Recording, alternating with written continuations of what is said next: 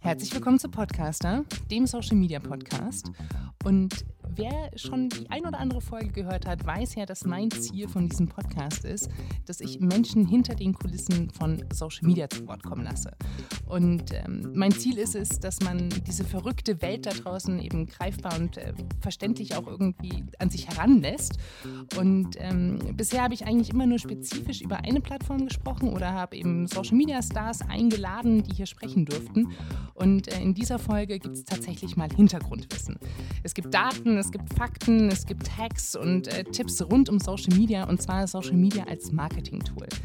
Denn hier geht es nicht immer nur darum, dass Leute Fanpages haben, sondern man kann auch wirklich äh, in Anführungsstrichen aggressives Marketing betreiben. Das ist auch immer meine Rolle hier im Haus, dass ich den Menschen auf die Finger klopfe, wenn es zu aggressiv ist. Aber das haben wir in der Folge hier besprochen. Wer ist wir?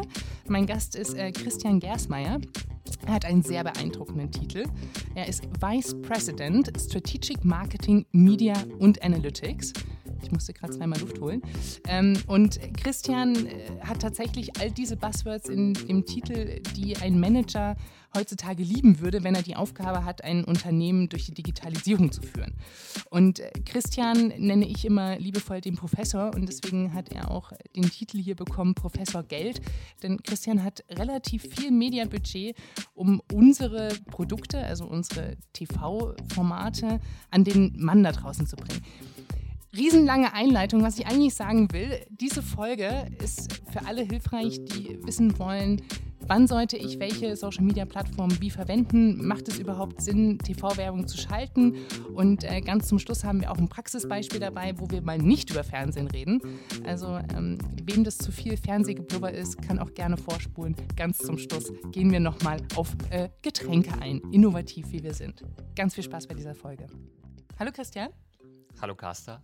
Caster, einer der wenigen. Wenn ich schon bei Podcaster bin, dann kann ich auch mal Hallo Caster sagen aus Versehen. Aber du sagst auch sonst immer Maria.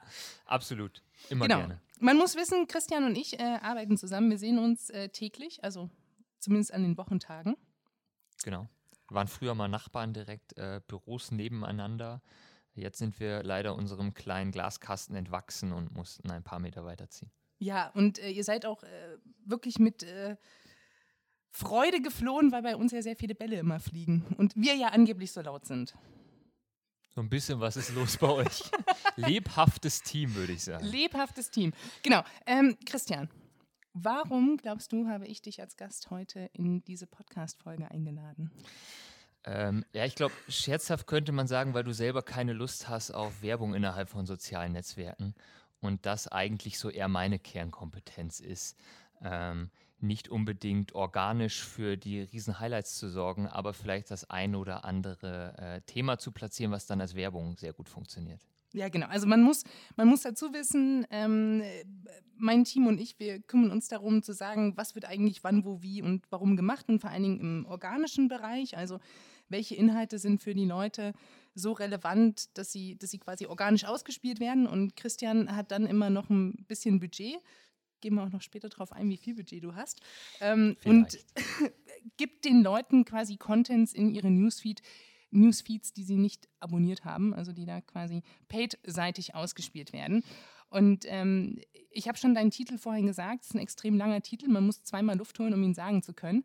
Ähm, erklär doch mal bitte in deinen eigenen Worten, was du genau machst, was du verantwortest und vor allen Dingen auch, wie Social Media da ein Teil davon ist, von deiner Arbeit. Ja, sehr gerne. Ähm, ich glaube, der Titel ist nachher ein, ein Sammelsurium an Aufgaben, weil ich ähm, durch jetzt sieben Jahre pro 7 Sat 1 irgendwie auch immer mal wieder das ein oder andere Thema aus einem Job in den anderen mitgenommen habe und deshalb jetzt irgendwie Strategic Marketing, Media and Analytics ähm, sich fast anhört wie drei Jobs. Wir versuchen aber tatsächlich gerade einen Job rauszumachen. Sieben Jahre? Ist das jetzt das verflixte sieben Jahre? Absolut. Jahr hier? Ich würde es eher das goldene Jubiläum nennen, weil bei Pro7 Sat 1 ähm, natürlich alles irgendwie sieben oder seven im Namen haben soll, wenn uh. es ernst genommen wird. Ähm, und, und das versuche ich gerade auch mein siebtes Jahr zu einem glorreichen goldenen Jahr zu machen. Ja, du bist auf dem besten Weg, du bist immerhin schon Gast bei Podcaster. Ich weiß nicht, was danach noch kommen soll. was soll danach noch kommen? Okay, ich habe dich unterbrochen. Erzähl, was machst du? Ähm, was mache ich, beziehungsweise fast viel spannender, was macht eigentlich mein Team? Weil ähm, da muss man natürlich irgendwann ehrlich werden, dass man äh, gar nicht mehr alles so wirklich selber macht. Ähm, ich glaube, am einfachsten ist es damit beschrieben, dass Pro7 Sat1 selbst nicht nur Geld mit Werbung verdient, sondern auch Werbung für seine eigenen Produkte natürlich macht. Ähm, und mein Job ist es, dass diese Werbung auch die Leute erreicht. Das heißt, bei all unseren Marketingmaßnahmen, die wir für unsere sieben TV-Sender, aber auch für die wichtigen Digitalprodukte machen, ist mein Team dafür zuständig, ähm, zu analysieren, wo wollen wir diese Kanäle, äh, diese Maßnahmen stattfinden lassen, welche Kanäle sind dafür spannend, welche Zielgruppen sind dafür die, die wir erreichen müssen ähm, und da unterstützend ähm, aktiv. Das klang jetzt ein bisschen wie in so einem Bewerbungsgespräch. Ich glaube, so erzählst du es Leuten, wenn du sie einstellst. Ähm, ich komme gerade aus einem Bewerbungsgespräch. Das könnte äh, der Hintergrund sein. Da, auch da muss ich selbst Marketing machen. dass du geführt hast. Also nicht, dass hier noch Gerüchte aufkommen. Ähm, ganz, ganz plakativ bedeutet es. Also ihr setzt euch hin und sagt jetzt zum Beispiel Germany's Next Topmodel ähm, geht jetzt wieder in die 13., 14. Staffel? Ich weiß es gar nicht. Ähm, also in die sehr vielte Staffel. Und ähm, ihr sagt dann, okay, wo muss letztendlich wo müssen wir die Leute darauf hinweisen, dass eben dieses Format wieder einstartet? Also ein Produkt ist bei uns immer ein TV-Format oder letztendlich eine Branding-Kampagne für Pro7 als Dachmarke darüber. Und ähm, ich habe dich noch gefragt, was ist explizit die Rolle von Social Media da in diesem ganzen Mix, den du verantwortest? Genau, ähm, also sehr gut zusammengefasst in, in einfacheren Worten womöglich, als ich es ähm, ge genutzt habe. Wir ähm, sagen ja, also ich habe dir ja den, den Spitznamen Professor Geld gegeben. Professor kommt nicht von ungefähr. Ich weiß ja, wie Christian spricht. Ich versuche das dann so zu übersetzen, dass die Menschen, die nicht aus unserer Branche kommen, es auch verstehen. Danke. Ich habe gezwinkert, muss man dazu sagen. ähm, wie war die Frage? Was hat Social Media damit zu tun? Ja. Ähm, Social Media ist für uns als Kanal für Marketingmaßnahmen in den letzten Jahren einfach immer wichtiger geworden. Wir kommen aus Zeiten, in denen wir natürlich mit unserer eigenen äh, Media Power im Hintergrund, das sind wir im Kern Medienhaus, ähm, das natürlich Flächen hat, auf denen es auch seine eigenen Formate ähm, sehr schön in Szene setzen kann. Ähm, immer mehr auch in eine Welt, in der wir wissen, es ist trotzdem sinnvoll, auch ähm, an anderen Orten aktiv zu sein, als jetzt nur auf dem eigenen Endgerät, ähm, also auf dem eigenen Kanal im Fernsehen oder auf der eigenen Webseite. Und ähm, dadurch ist Social Media für uns in den letzten Jahren tatsächlich immer relevanter geworden und ähm, für uns von der Spielwiese, wir wollen da einfach auch sein und ähm, probieren mal aus, ob es sinnvoll ist, ähm, neben 100 Posts am Tag auch nochmal 100 Euro dazulassen, durchaus zu einem Kanal geworden, der für die Performance unserer ähm, Formate im Sinne von TV-Quote oder auch Online-Videoabrufe nicht mehr wegzudenken ist. Mhm. Du hast jetzt gerade eben gesagt, ja, man, man geht dann oder über die Jahre hinweg hat man dann für sich auch entdeckt, dass die Social Media Kanäle funktionieren. Heißt es im, im gleichen Atemzug, dass man bei den analogen Medien eher zurückschraubt, wenn man das Budget verlagert, oder ist das quasi on top mit dazugekommen? Hm, ich glaube, es ist immer schwer, das direkt gegeneinander aufzuwiegen, weil ähm, das merkt man natürlich selbst schon, wenn man sich verschiedene soziale Netzwerke anguckt. Auch die sind schon extrem unterschiedlich und es wird nicht reichen zu sagen, ähm, Facebook funktioniert jetzt bei mir nicht, deshalb mache ich jetzt genau die Arbeitszeit, die ich früher in Facebook gesetzt habe, jetzt in Pinterest und dann habe ich ähm, dasselbe Ergebnis. Ähm, es ist schon natürlich so, dass wir auch mit dem Trend gegangen sind, dass wir dort ganz klar gewachsen sind und ähm, andere Maßnahmen womöglich an Relevanz verloren haben über die Jahre. Ähm, ich glaube aber, dass es noch schwer ist, eins zu eins ähm, das Gegen dann zu rechnen. Oder ist wahrscheinlich auch nicht zielführend, weil wir dann doch am Ende auch mit ähm, sozialen Netzwerken nicht unbedingt eins zu eins dieselben Ziele verfolgen wollen oder auch aus meiner Sicht ideologisch auch sollten, wie wir es vielleicht mit einer Plakatkampagne an Bushaltestellen machen. Mhm. Du hast es gerade ganz schön gesagt. Also, ihr kümmert euch darum, dass dann Topmodel auf den Social Media Kanälen dargestellt wird, also unabhängig von dem, was organisch auf unseren eigenen Kanälen erzählt wird. Ähm, ihr kümmert euch aber auch um Plakatflights. Ihr kümmert euch darum, dass äh, Out of Home, also das quasi, was irgendwie an Flughäfen zum Beispiel stattfindet, äh, bespielt wird. Äh, ihr kümmert euch dann darum, dass quasi die Trailer im TV laufen. was noch? Ich, ich, ist ja dein Kerngebiet, muss ich ja nicht auswendig können, was ihr noch macht. Ähm, noch, noch weitere Sachen. Ja. Ähm, ich glaube, man neigt ja immer dazu, irgendwie so, so Duopole zu bilden und äh, deshalb bei uns, ähm, wir hatten früher so diese klassischen Duopole On-Air, Off-Air mhm. und dann einfach On-Air, klar, das, was wir ähm, auf unseren eigenen Sendern machen, vor allem über Trailer, aber auch über sowas wie Bauchbinden, ähm, zum Teil sogar sowas wie redaktionelle Crosspromo im Magazin und Off-Air, was klassischerweise ähm, ja, typische Werbe Träger wie ähm, Plakate, Print, ah, Radio. Ah, Print. Ähm, Radio, ha, ganz verrückte Medien, die haben wir hier noch gar nicht erwähnt in diesem Podcast. Genau, aber auch immer mehr äh, natürlich digitale Werbekanäle ähm, da eine Rolle gespielt haben. Ähm, klassisch früher kommt natürlich auch von so Sachen wie Display-Ads, ähm, dann immer mehr Video-Ads und jetzt durchaus auch noch mehr Sonderwerbeformen, Branded Content, Native Ads ähm, plus soziale Netzwerke inklusive Influencer-Marketing. Mhm. Das klingt unfassbar viel. Jetzt weiß ich ja, wie viele Leute in deinem Team sitzen. Äh, sehr viel weniger, als es sich tatsächlich anhört. Wie, wie schaffst du das in deinem Team, diese Komplexität zum einen wissensseitig darzustellen oder abzudecken, aber dann natürlich auch von der, von der Masse, weil ne, wir haben mhm. sieben Sender, wo 24 Stunden am Tag Formate laufen. Ähm, wie funktioniert das?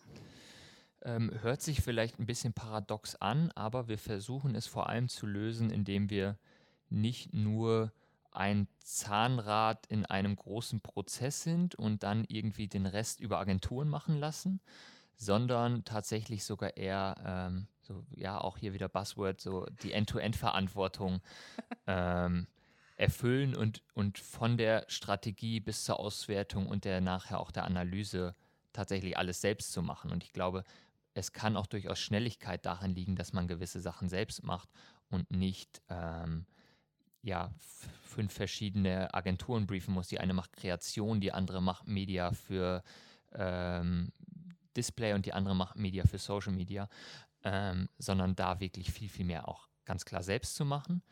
Funktioniert dann aber auch nur, wenn man fokussiert und ähm, bei jedem Neustart zum Beispiel von TV-Formaten wirklich hinterfragt, welche Maßnahme macht bei diesem Format Sinn und welche Maßnahme macht weniger Sinn und nicht einfach den Bauchladen aufmacht und sagt, ähm, 100 Euro auf jeder Plattform für diesen Einstart von äh, Hundewelpen bei Six. Mhm.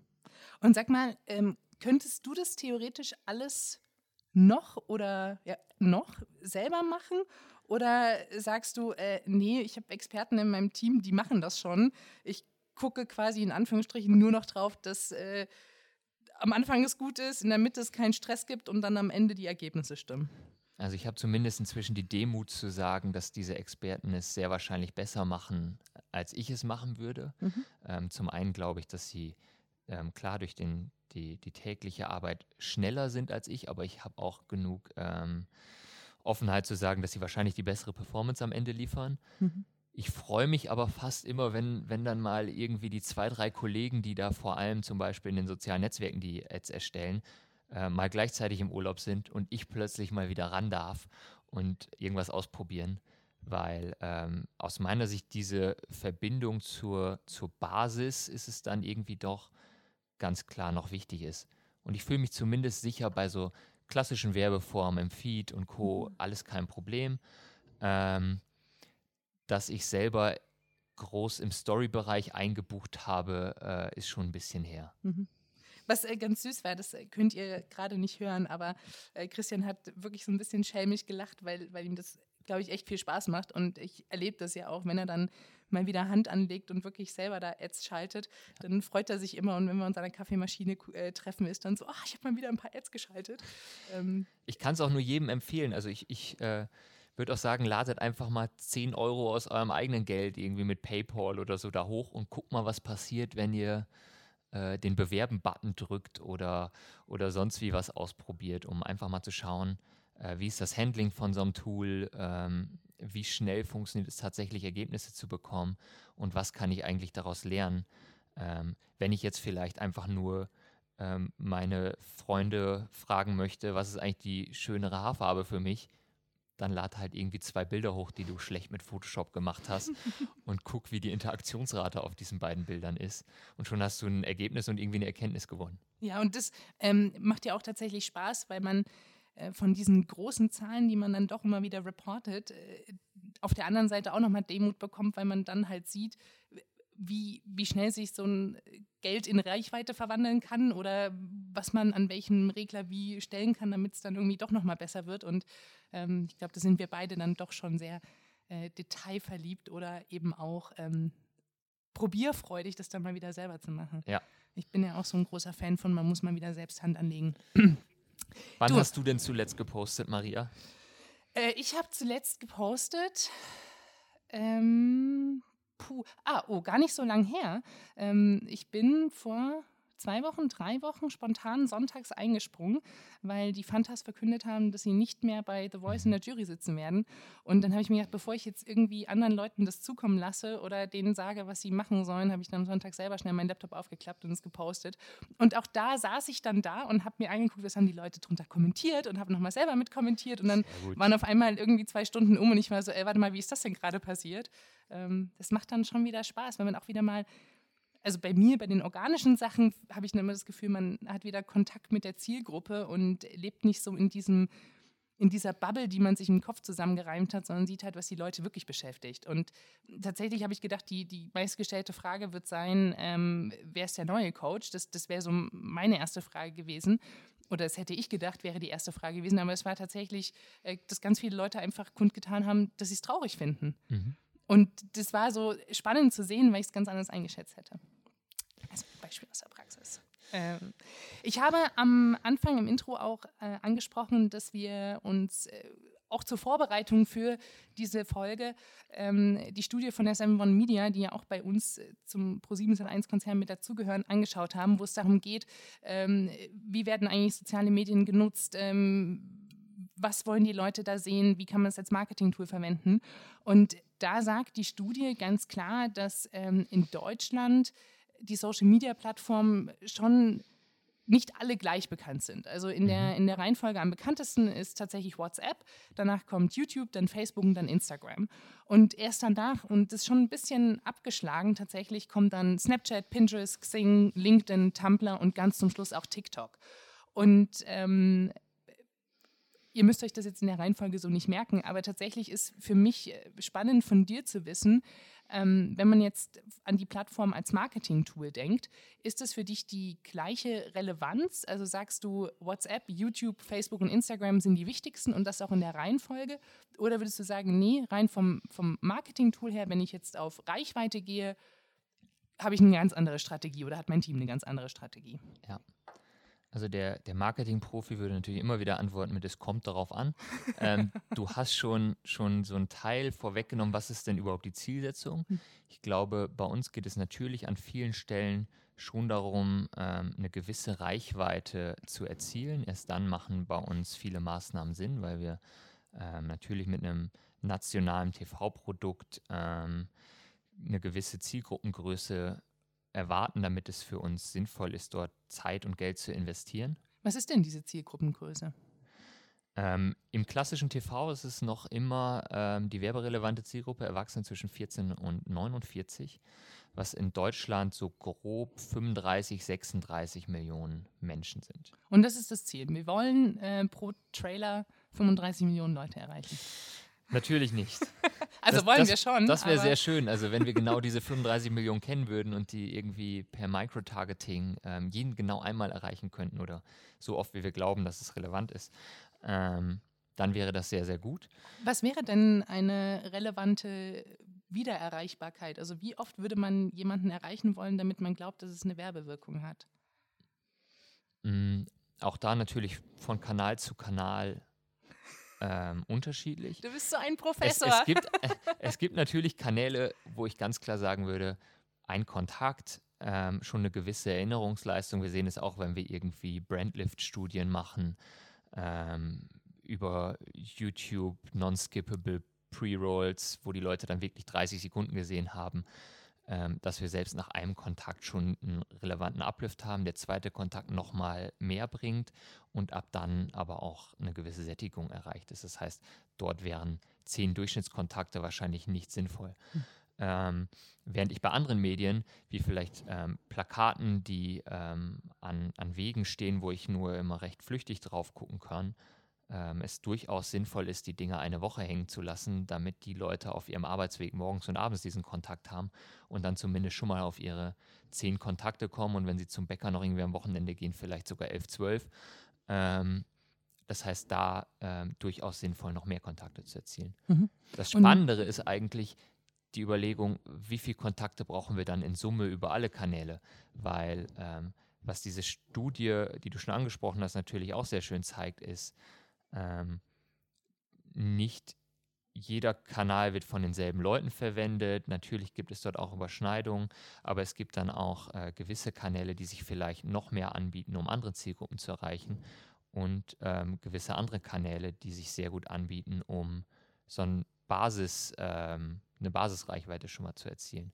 Mhm. Deshalb auch nochmal so zu deiner Ursprungsfrage, ob das die, die Priorisierung bei uns abdeckt, würde WhatsApp bessere, bessere im Sinne aus Werbetreibenden Sicht äh, Werbeprodukte anbieten und äh, da dem Werbetreibenden einfach mehr Möglichkeiten liefern, glaube ich schon, dass WhatsApp für uns die höchste Relevanz haben kann, weil es einfach mit dieser Breite und ich weiß nicht, was zuletzt reported wurde, aber ich gehe so von 40 Millionen Nutzern in Deutschland aus.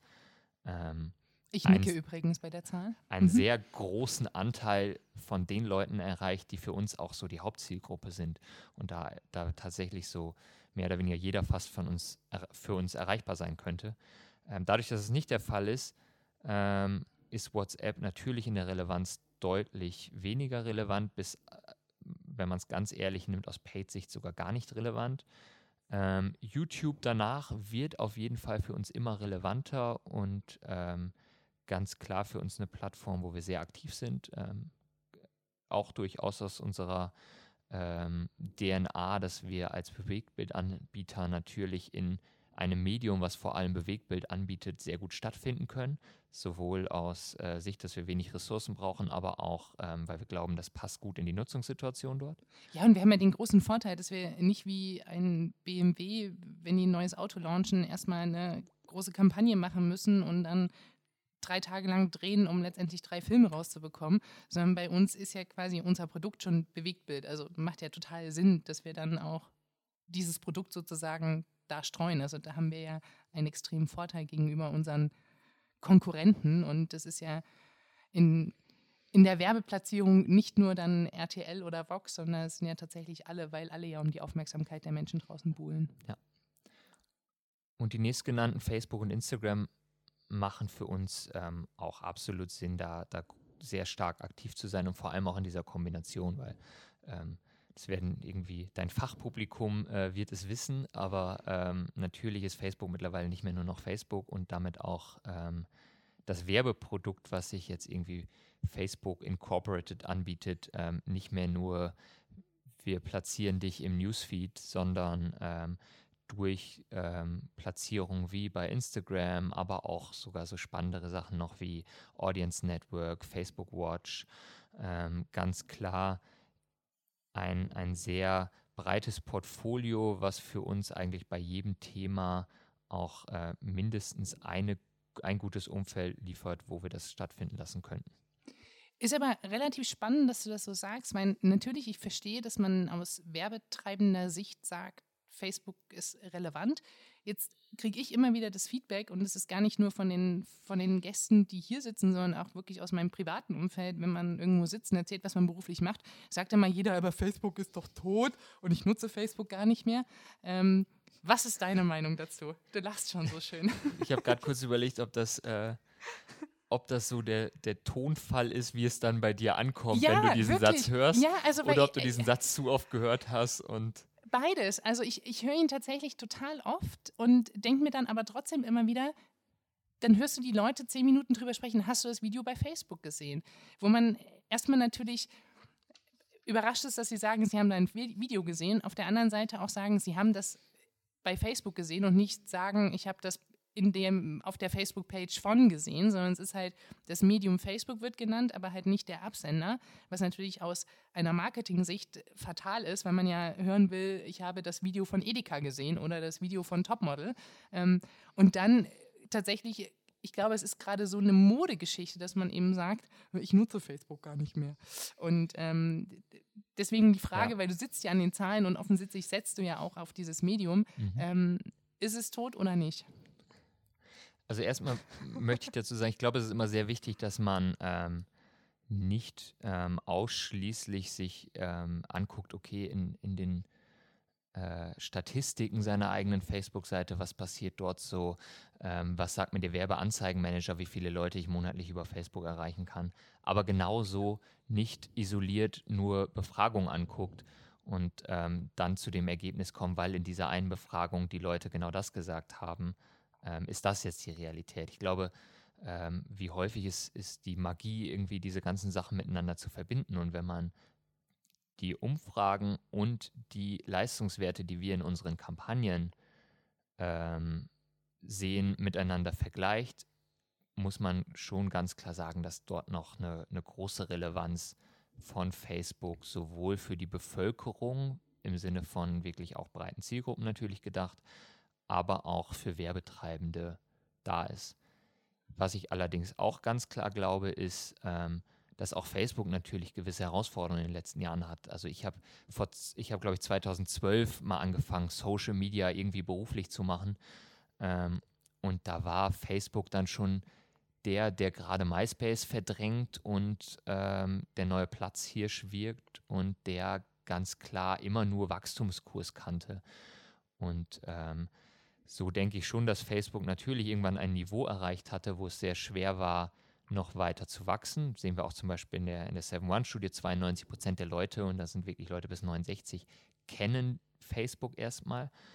Ähm, aber irgendwann ist es schwierig, noch wirklich bei dem Angebot, was dann links und rechts plötzlich kam, in der Nutzung ähm, auch weiter zu wachsen.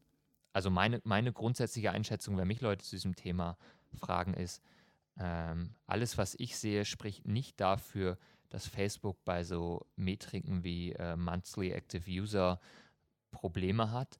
Ähm, selbst bei Daily Active Usern gibt es noch weiterhin eine, ein sehr stabiles Niveau in Deutschland, aber auch global. Ähm, wo ich durchaus glaube, wo es eine Herausforderung ist, ist in der Nutzungsfrequenz, dass während die Leute vielleicht früher 30 Mal am Tag Facebook geöffnet haben, sie jetzt nur noch 5 Mal am Tag Facebook öffnen, 15 Mal WhatsApp und 20 Mal Instagram und vielleicht noch zehn andere Sachen und ähm, ihre Zeit einfach anders verteilen, die aber tendenziell auch sogar zugenommen hat. Die hat zugenommen, aber trotzdem ja auch nur bedingt. Also ne, wir haben ja, wir müssen alle irgendwie schlafen, der eine weniger, der andere mehr. Ähm, wir müssen alle essen. Im besten Falle müssen wir auch alle irgendwie arbeiten und dürfen nicht den ganzen Tag auf äh, Facebook, Instagram und Pinterest rumsurfen für unsere Arbeitszeit.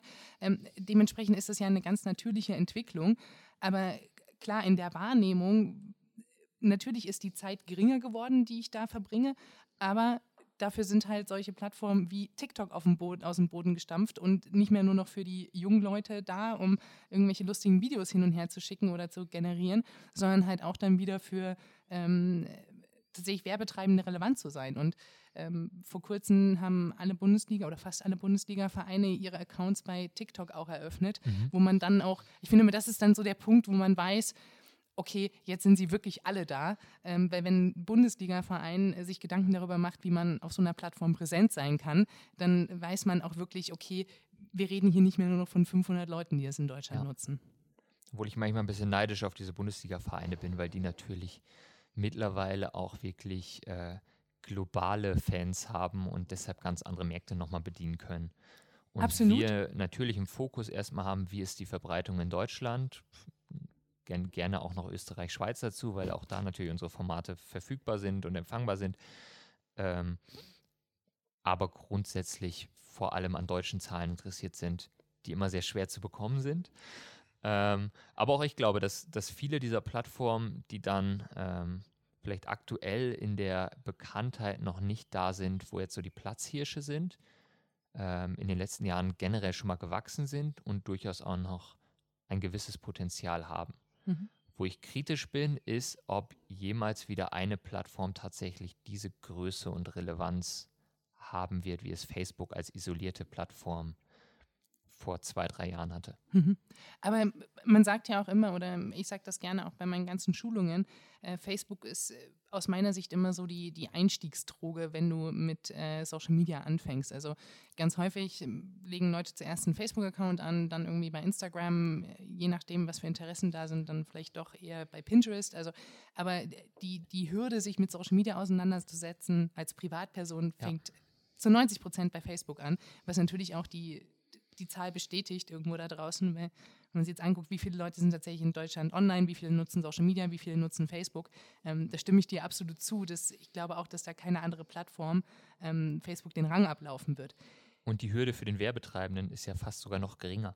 Also wenn du dir die Frage stellen musst, macht es Sinn für Germany's Next Topmodel einen TikTok-Account anzulegen und kann ich dort schnell genug wachsen, dass ich mit den redaktionellen Aktivitäten die Reichweiten erziele, die ich mir damit erhoffe, ähm, ist es eine, eine noch größere Herausforderung, als zu sagen, bietet mir TikTok vielleicht diese zwei, drei Werbeplatzierungen, die ich aus dem Stand übermorgen buchen kann, wenn ich denn in der Lage bin, Content dafür zu mhm. generieren. Ähm, und auch da gilt dann deshalb umso mehr, ähm, klar sollte man auch sowas dann durchaus ausprobieren. Mhm. Aber auch wir haben vor drei Wochen mal äh, eine Snap, ne, drei Jahren war es, eine Snapchat Week gehabt.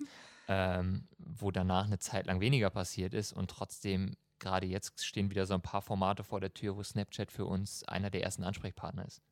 Ja, weil Snapchat natürlich in der, in der Form, wie die Plattform dasteht, schon eine Attraktivität hat. Also ähm, wenn wir einfach nur von, von Filtern sprechen oder Lenses, wie sie halt bei Snapchat heißen, äh, bei Instagram hat man als Unternehmen nur bedingt Möglichkeiten, Lenses oder da heißen sie Filter, sorry, äh, Filter zu launchen. Und wir haben das mit äh, The Voice of Germany gemacht und konnten das nochmal für The Voice Kids umwandeln.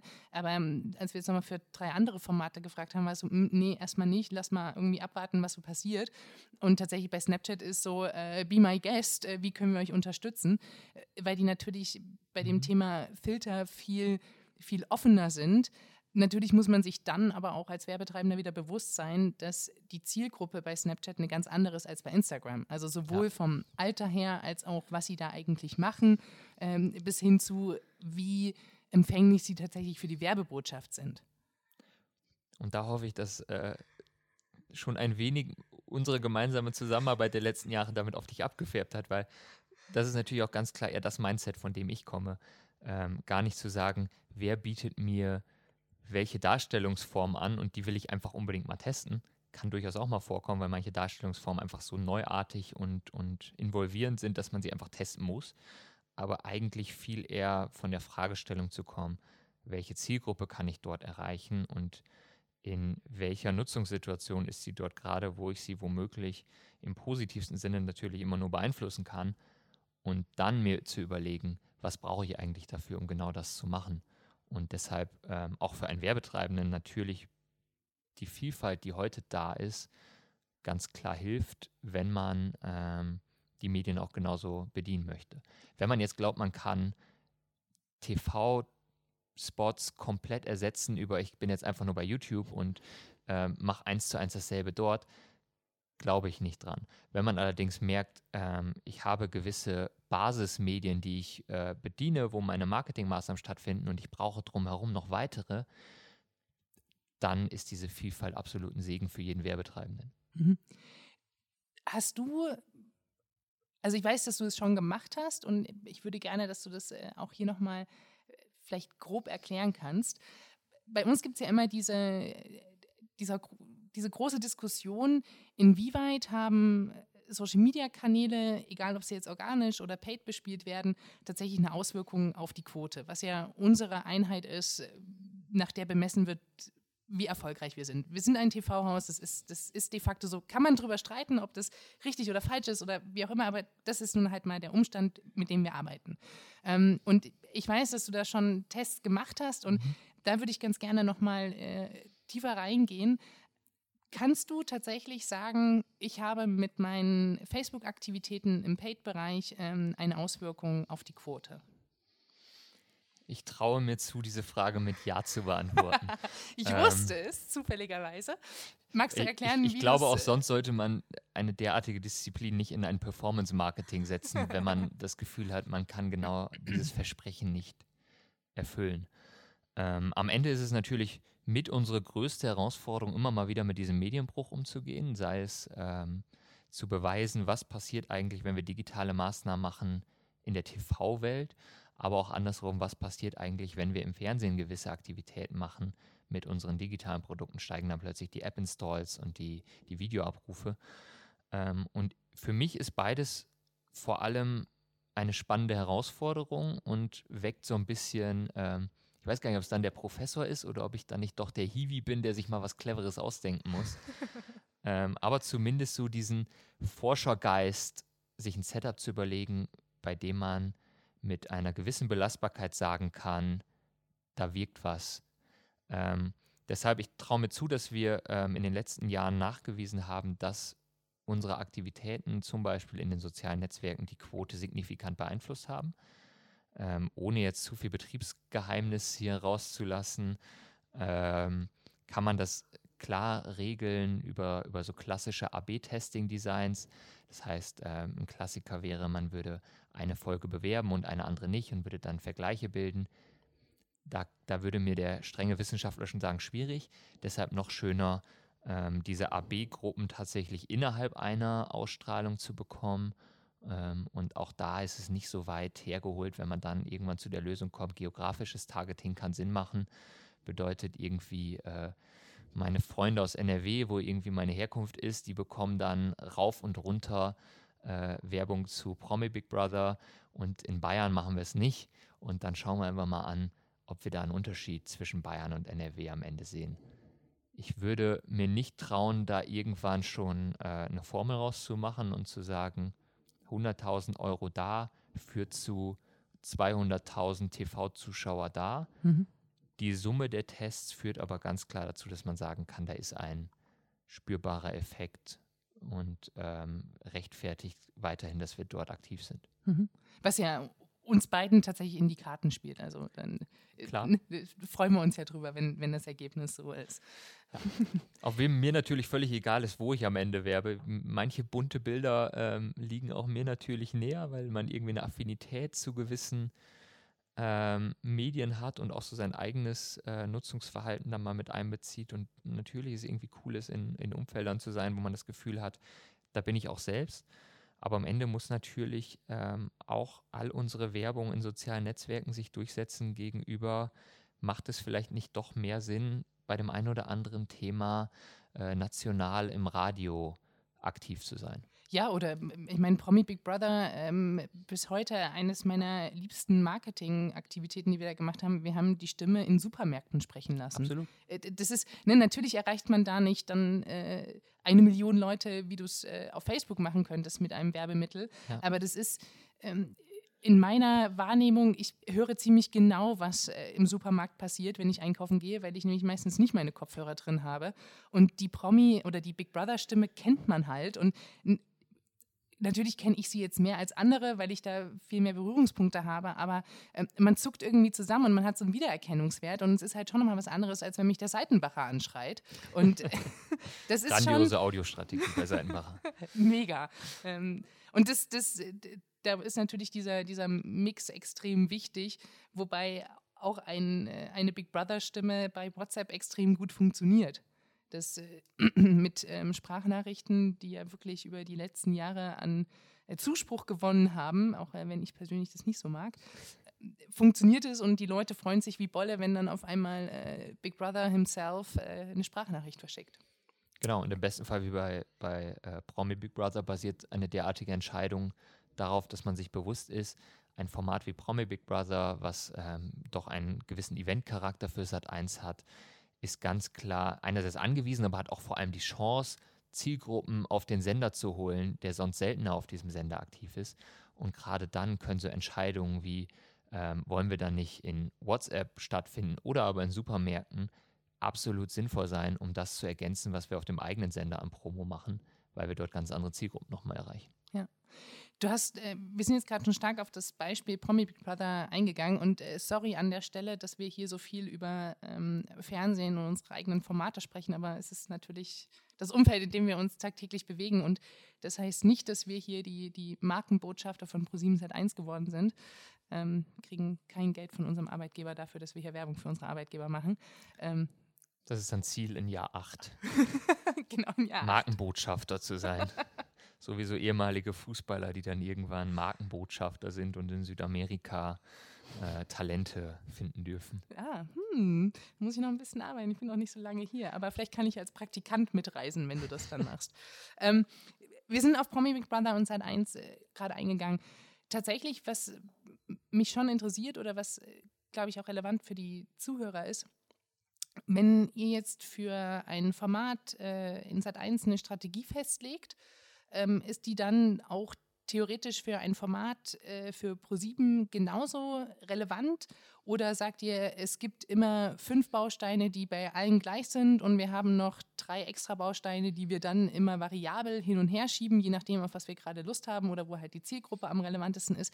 Wie, wie muss ich mir das vorstellen? Weil wir hatten es vorhin schon, es ist ein extrem hohes Volumen, was ihr abdecken müsst. Wie kriegt man da eine Effizienz rein? Also ich glaube, eine wirkliche Blaupause wird man wahrscheinlich nie haben.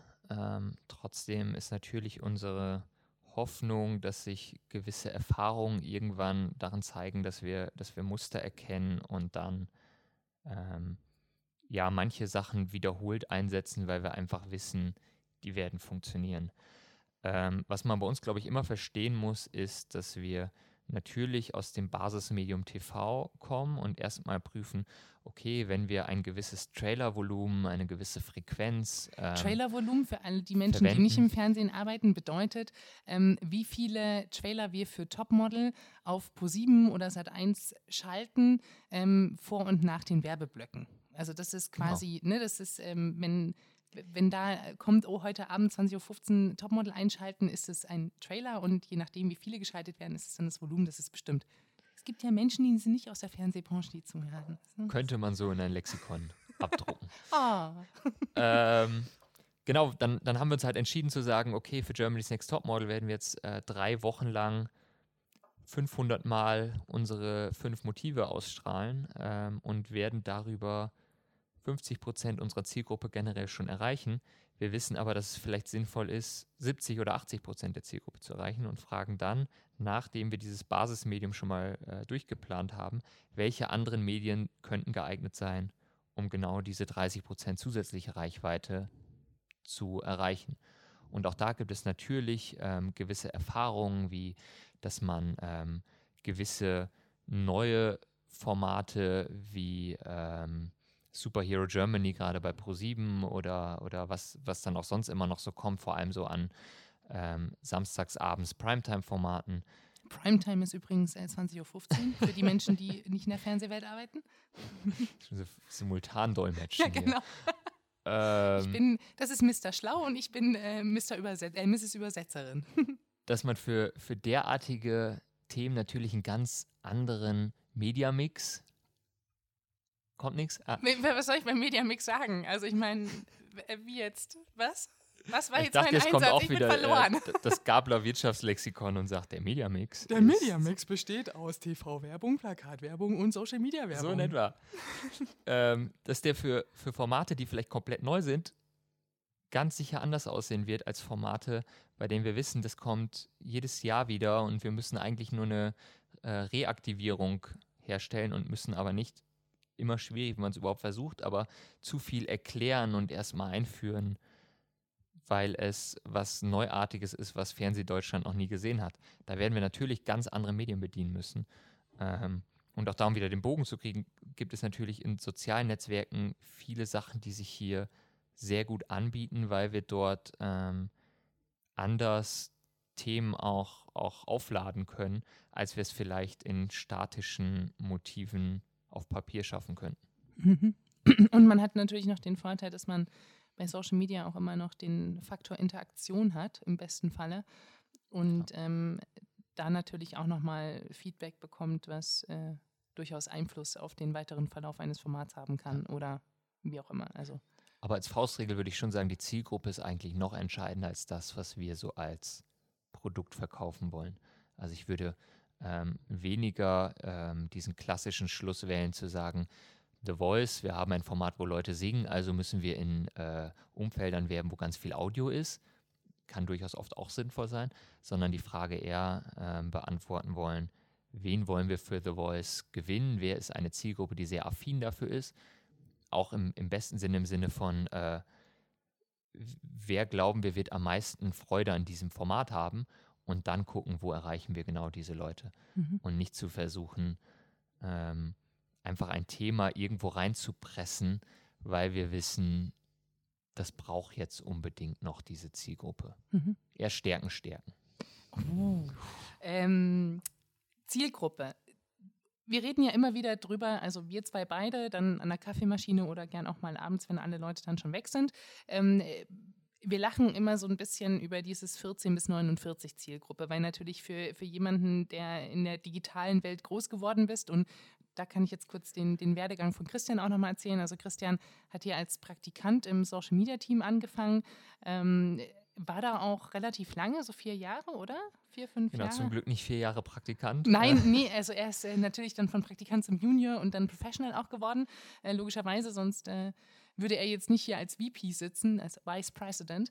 Ähm, aber äh, wo war ich stehen geblieben? Achso, den Werdegang habe ich erzählt, was ja. wollte ich sagen? Aber ich habe in Summe, glaube ich, jetzt mittlerweile ähnlich lange einen TV Deutschland-Vertrag, wie ich einen Pro7 Sat1 Digital-Vertrag hatte. Ähm, und trotzdem würde ich jetzt nicht sagen, ich habe jetzt irgendwie vier Jahre digital, drei Jahre TV gemacht, sondern ich habe eigentlich immer eher versucht, wie kann man diese ganzen Welten miteinander verbinden.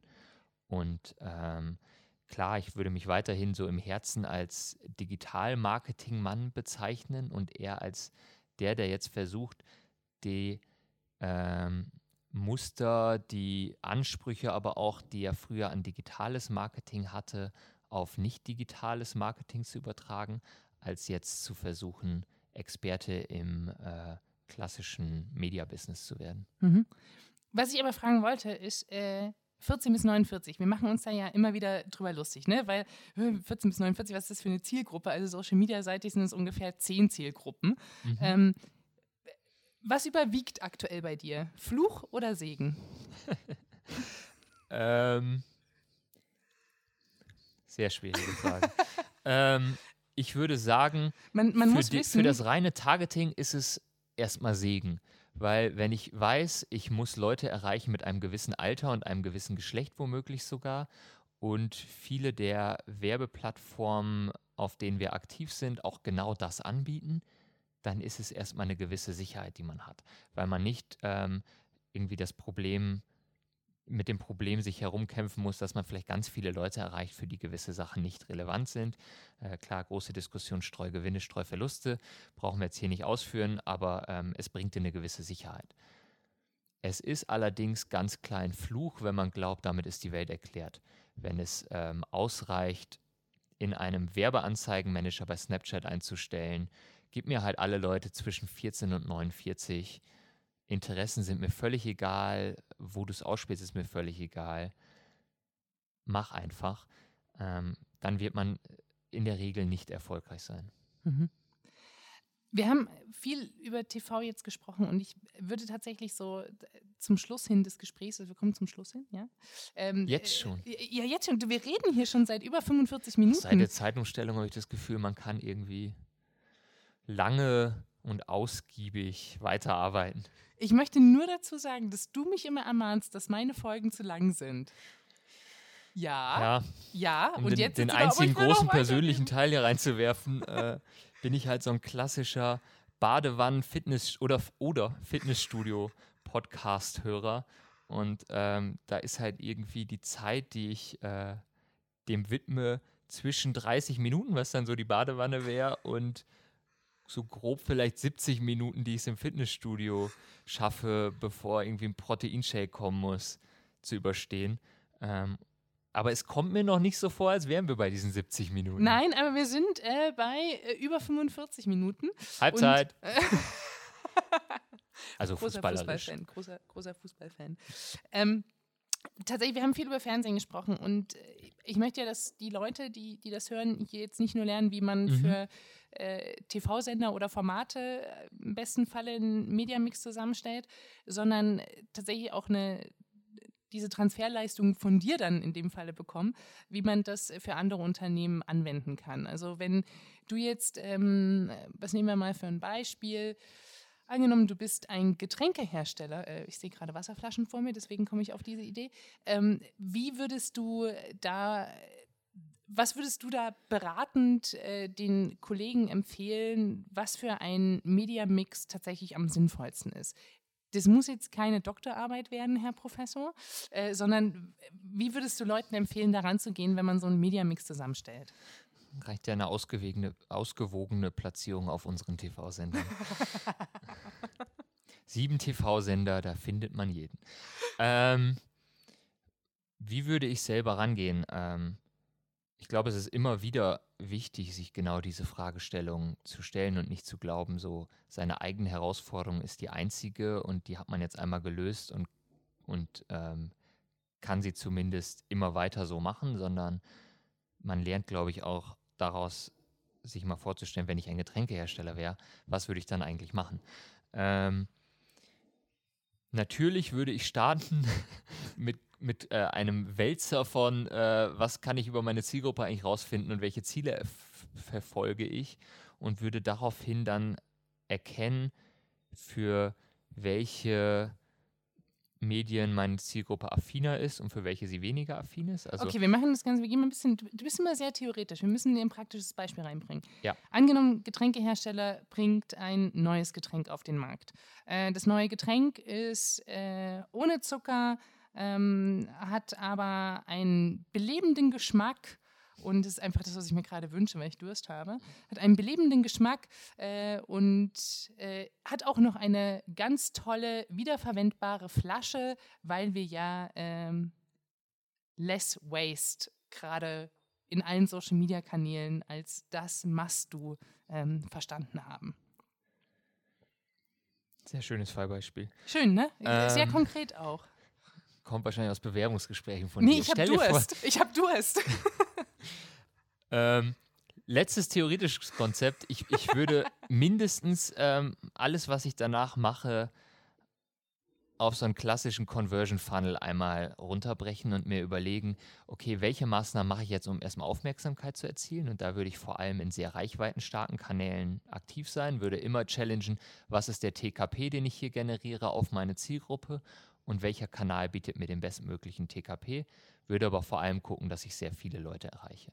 Und dann würde ich in die nächste Phase gehen und gerade bei einem neuen Produkt versuchen, wie kann ich das Interesse für dieses Produkt und man kann es dann auch durchaus Engagement nennen, erhöhen, damit die Leute auch ähm, tatsächlich zumindest mal ähm, potenziell sich vorstellen könnten, dieses Format, dieses Format. Dieses bin, Format. Ich bin schon wieder drin. Er ist total äh, im Fernsehen. Dieses Getränk zu konsumieren. Dieses ähm, zuckerfreie Getränk, was erfrischend ist. Ja. Ich, das, man merkt, das, ich bin der Content-Mensch, du bist eher so der Professor-Mensch. Das würde wahrscheinlich zum Ergebnis führen, ähm, dass ich in diversen sozialen Netzwerken zum Beispiel Inhalte anbiete, die über das, hey, ich habe ein neues Getränk, kauf's morgen, hinausgehen, sondern vielleicht genau diese ganzen ähm, Vorteile, die du genannt hast, dass es irgendwie ökologisch hergestellt wird, ähm, oder aber gewisse Effekte bei mir erzielt, die äh, nie da gewesen sind und ähm, deshalb genau ein Nutzungsbedürfnis äh, befriedigen. Ähm, die würde ich versuchen dort zu platzieren, damit die Leute sich intensiver mit meinem Produkt auseinandersetzen. Und dann würde die letzte Phase kommen, wo ich ganz hart auf irgendeine Art von Performance optimieren würde und wahrscheinlich gleichzeitig 20 verschiedene Maßnahmen starten würde und dann äh, nach bestem darwinistischen Prinzip gucken würde, welche von diesen Maßnahmen setzt sich durch. Und ähm, da kann es dann sein, dass irgendwie äh, die SEA-Anzeigen plötzlich die beste Conversion bringen im Sinne von, Leute registrieren sich auf meiner Webseite für, ich möchte mehr von diesem Format wissen oder ich möchte mehr ein gratis Format. Bon. Schwierig äh, möchten mehr über mein Getränk wissen oder äh, sind sogar bereit, irgendwie Produkttester zu sein und kommen deshalb irgendwo an, zeigen mir in irgendeiner Form möchte ich haben Mhm. ähm, und darauf würde ich dann weiter optimieren. Ich habe eine Frage noch äh, mitgenommen, die jetzt auch sehr gut äh, hier reinpasst an dem Punkt. Würdest du auf Influencer setzen? Ich tue es. Ähm, Bei, dem, Frage- bei dem imaginären Getränk, was wir gerade haben, würdest du das dann Getränk auch noch mehr. noch mehr? Warum? Also ich glaube, es ist durchaus schon für uns absolut sinnvoll und ähm, glaube auch, dass es sinnvoll ist für Getränkehersteller.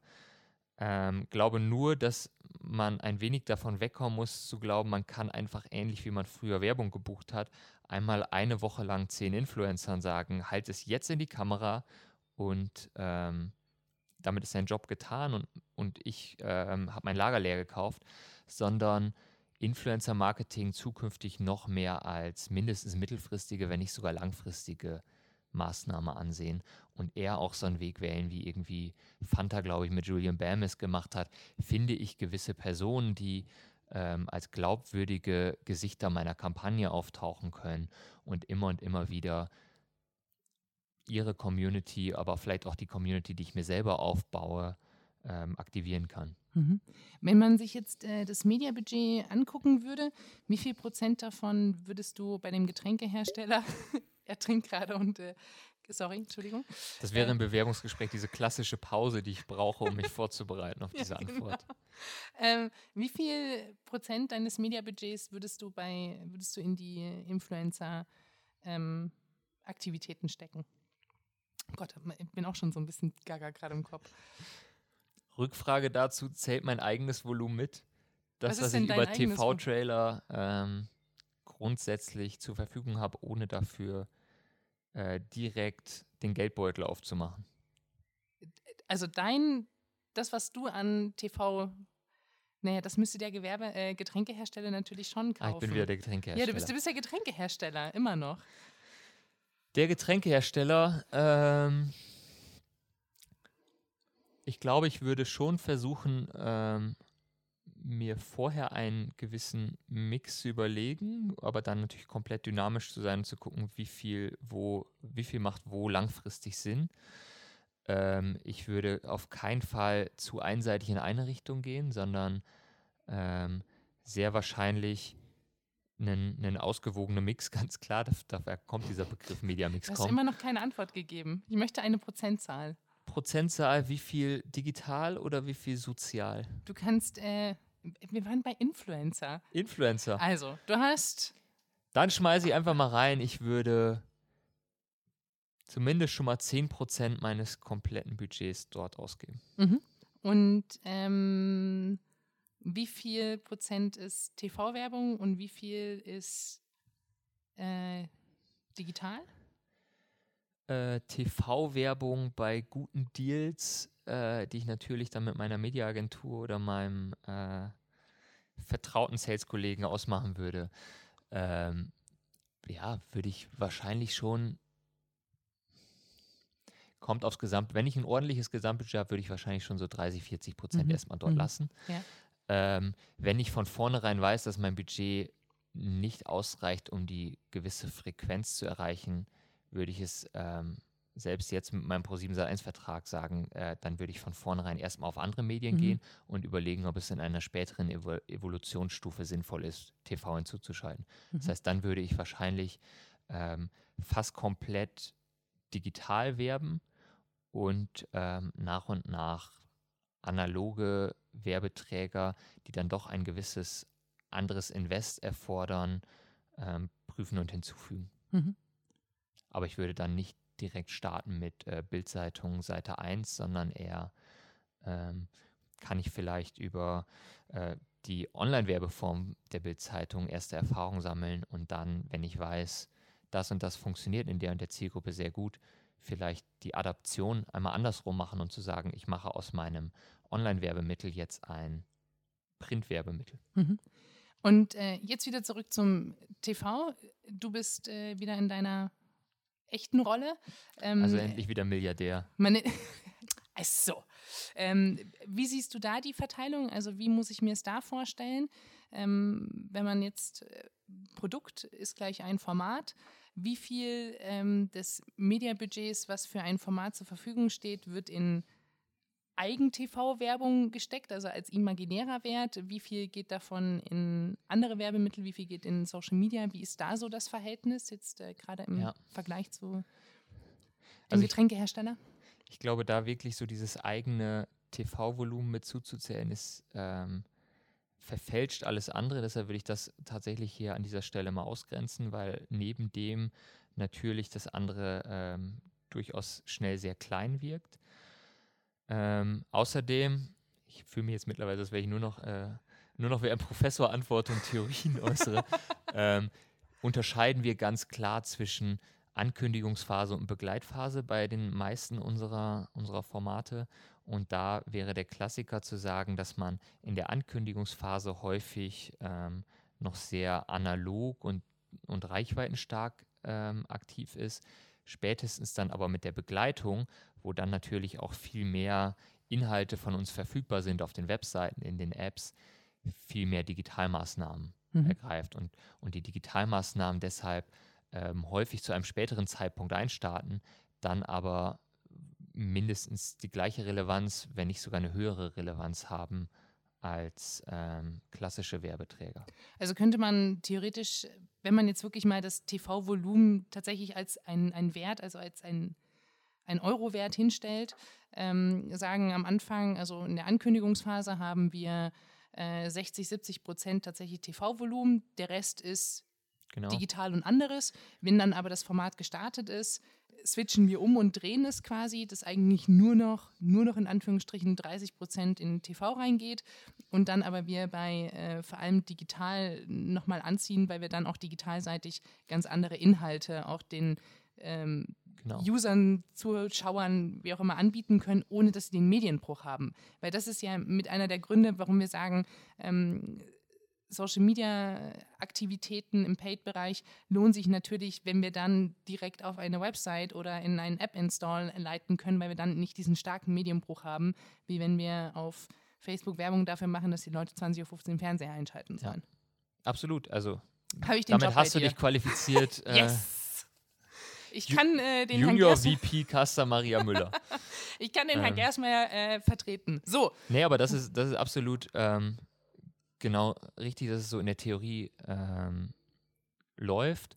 Und hinzu kommt noch der zweite Vorteil, dass wir natürlich ähm, bei vielen digitalen Werbemaßnahmen ganz anders dynamisch reagieren können und sie sich auch deshalb eignen, um sie begleitend einzusetzen, weil wir dann von Woche zu Woche schauen können, wer hat eigentlich diese Woche Germany's Next Topmodel geschaut und wer könnte es nächste Woche schauen und dann vielleicht gewisse Zielgruppen deutlich schneller und einfacher aktiviert bekommen, als wenn wir jetzt gewisse Vorläufe wie äh, Druckunterlageschluss beachten müssen, ähm, wo man halt zwei Monate vorher sich überlegen muss, welchen Kanal möchte ich eigentlich bedienen. Mhm. Das funktioniert nur, wenn man das eigentlich in der Ankündigung macht. Ja. Also ich bin durch mit meinen Fragen. Hast du ja noch Fragen? Was mich tatsächlich immer mal interessieren würde, oh ist, äh, ich will nicht sagen, wie du, wie du dass du besonders ideologisch bist im Sinne von sozialen Netzwerken, aber natürlich ich doch auch merke, dass du eher Vertreterin bist davon, dass Werbung dort nicht unbedingt gern gesehen ist oder du zumindest Werbung, die, die wirklich als Werbung daherkommt, für uns und unsere Aktivitäten nicht gutheißen würdest. Mhm.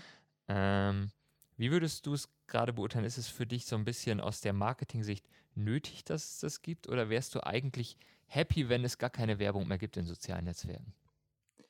Nee, also ich natürlich mag ich Werbung bei, bei äh, Social Media Plattformen, weil ähm, mir dann auch immer wieder was, was Neues ausgespielt wird. Also ich habe jetzt gerade auf Instagram am Wochenende ähm, von einer mir unbekannten Marke ein T-Shirt ausgespielt bekommen, was ich tatsächlich direkt gekauft habe, weil mhm. ich es mega fand. Ähm, das das finde ich schon ganz cool, aber ich Glaubst du, dass Werbung eine Gefahr ist für diese sozialen Netzwerke, dass wenn sie ähm, es an irgendeiner Stelle übertreiben oder diese Werbung halt nicht mehr genau diese Relevanz hat, wie für dich das T-Shirt kippen kann? Absolut. Das ist ja, das ist ja letztendlich das, womit mit Facebook auch äh, in den letzten Jahren zu kämpfen hatte, weil ähm, wenn die Werbung prozentual zunimmt oder vor allen Dingen der Werbung da ist, die für mich überhaupt gar nicht relevant ist, dann bin ich halt als Privatnutzer auch nicht mehr da. Und das ist dieser schwierige Spagat, den, den man irgendwie halten muss. Und ähm, das also als Plattform irgendwie schaffen muss. Und tatsächlich, ich bin da jetzt kein Gegner davon. Ich, was habe ich denn für einen Ruf im Unternehmen? Ähm, aber äh, tatsächlich denke ich mir halt schon immer wieder, muss man die Leute in dem Umfeld, wo sie sich wirklich privat aufhalten, auch noch anschreien. Und äh, mhm. zu welchem Maß ähm, nervt man die Leute dann so sehr, dass sie zum einen vielleicht sogar Gegner von einer Marke oder von einem Produkt werden. Und das ist dann immer das, wo, wo ich dann immer meine Hand hebe und sage, ey, stopp jetzt mal ganz kurz. Ja. Ähm, es sind immer noch Menschen. Und das ist für mich halt schon ein anderes Medium als TV. Bei TV weiß ich, ein Privatsender macht Werbung. Das, damit bin ich aufgewachsen, das ist für mich äh, sozialisiert. Ähm, als ich mit Facebook angefangen habe, war da keine Werbung. Logischerweise musste Werbung dazukommen. Also nutzen wir ja auch, finde ich ja auch super. Ich kaufe ja auch die T-Shirts, die mir bei Instagram ausgespielt werden. Aber letztendlich ist meine Motivation, dass ich mich bei einem Social-Media-Plattform anmelde, ist immer, weil ich einen privaten Nutzen habe. Und zu 95 Prozent äh, der Zeit, die Menschen da verbringen, machen sie, weil sie Langeweile haben und weil sie entertained werden wollen.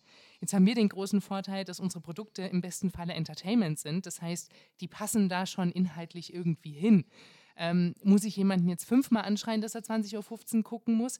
Hm, würde ich in Frage stellen, kann man dem irgendwie schön erzählen, dass es vielleicht ein Mehrwert wäre, wenn er sich das Ganze anguckt, 20.15 Uhr, würde ich eher meine Unterschrift drunter setzen. Ähm, ist natürlich dann aber mit viel mehr Aufwand verbunden. Und ich komme immer aus, diesem, aus, diesen, aus dieser User-Sicht, weil ich mir denke, die Leute gucken sich das im Zweifelsfall an, wenn sie an der S-Bahn stehen oder wenn sie halt gerade am Küchentisch sitzen und warten, dass das Essen serviert wird von Mutti, Faddy oder von der Oma, keine Ahnung. Ähm, ne, das ist ein anderes, anderes, eine andere Akzeptanz von Werbung, als ich es bei TV habe, glaube ich. Mhm. Das ist so meine Einstellung dazu. Heißt, wir haben alle eine große Verantwortung, die wir dort Werbung treiben, dass wir dort nicht irgendwie den Fehler machen, den die Internetindustrie vor 20 Jahren mit Display-Ads gemacht hat. Lass uns alles noch blinkender und klickstärker machen, bis jeder plötzlich äh, seinen Adblocker installiert hatte oder gewisse Umfelder komplett gemieden hat. Ja, und das, ich meine, das sehen wir ja schon. Ich bin ja auch nicht, nicht blind oder doof. Ich weiß schon, dass Leute sich auch von, von Facebook abmelden, weil sie eben von der Werbung genervt sind. Oder dass sie halt sagen, hey, Instagram habe ich auch keinen Spaß mehr dran, weil irgendwie nach jeder ähm, nach jedem dritten Feed-Post auf einmal eine Werbung kommt. Und mhm. auch da ist ja die, die, die Werbetoleranz schwankt bei mir persönlich auch extrem, je nachdem, wie müde ich gerade bin tatsächlich. Ähm, und die Frequenz ändert sich ja auch immer wieder. Das, das, da sehe ich ja schon auch, dass die Plattformen da rumspielen. Aber natürlich habe ich viel mehr Spaß auf äh, einer Plattform, wo mir weniger Werbung ausgespielt wird. Mhm aber jetzt kann ich mich da auch nicht als, als Paradebeispiel nehmen, weil ich mir eine Plattform ganz anders angucke als andere Menschen. Ich weiß zum Beispiel, dass ähm, meine Mutter gar nicht immer alles sofort als Werbung sofort identifiziert, weil sie eben nicht gleich oben Sponsor sieht, wo mein Auge natürlich sofort hingeht, wenn ich mir was angucke. Und ähm, dann sowas kommt, also mir wurde was ausgespielt, die, den folge ich ja gar nicht, wo ich dann sage, ja, das ist halt dann Werbung. Ne? Das ist, ja, ja, wir haben da schon eine Verantwortung. Ich glaube, man muss es nicht übertreiben, aber ähm, ich sehe es schon auch als meine Aufgabe hier im Haus, immer mal wieder den Finger zu heben und zu sagen, Leute, lasst uns mal nicht übertreiben. Und das funktioniert noch sehr charmant. Oh, vielen lieben Dank. Das war ein sehr schönes Schlusswort. Ich danke dir, dass du da warst. Ich danke dir, dass du die Zeit genommen hast. Wir haben jetzt doch eine Stunde und sechs Minuten geschafft. Äh, nur unser Talk. Mein Intro davor kommt ja auch noch mit rein. Also es war viel zu lang ähm, und äh, du musstest jetzt länger auf äh, der Treadmill stehen und äh, kriegst deinen Shake später als erwartet. Man Sorry. kann auch zweimal die Woche ins Fitnessstudio gehen. Oder so. Einen schönen Abend wünsche ich dir. Danke dir. Vielen Dank. Thank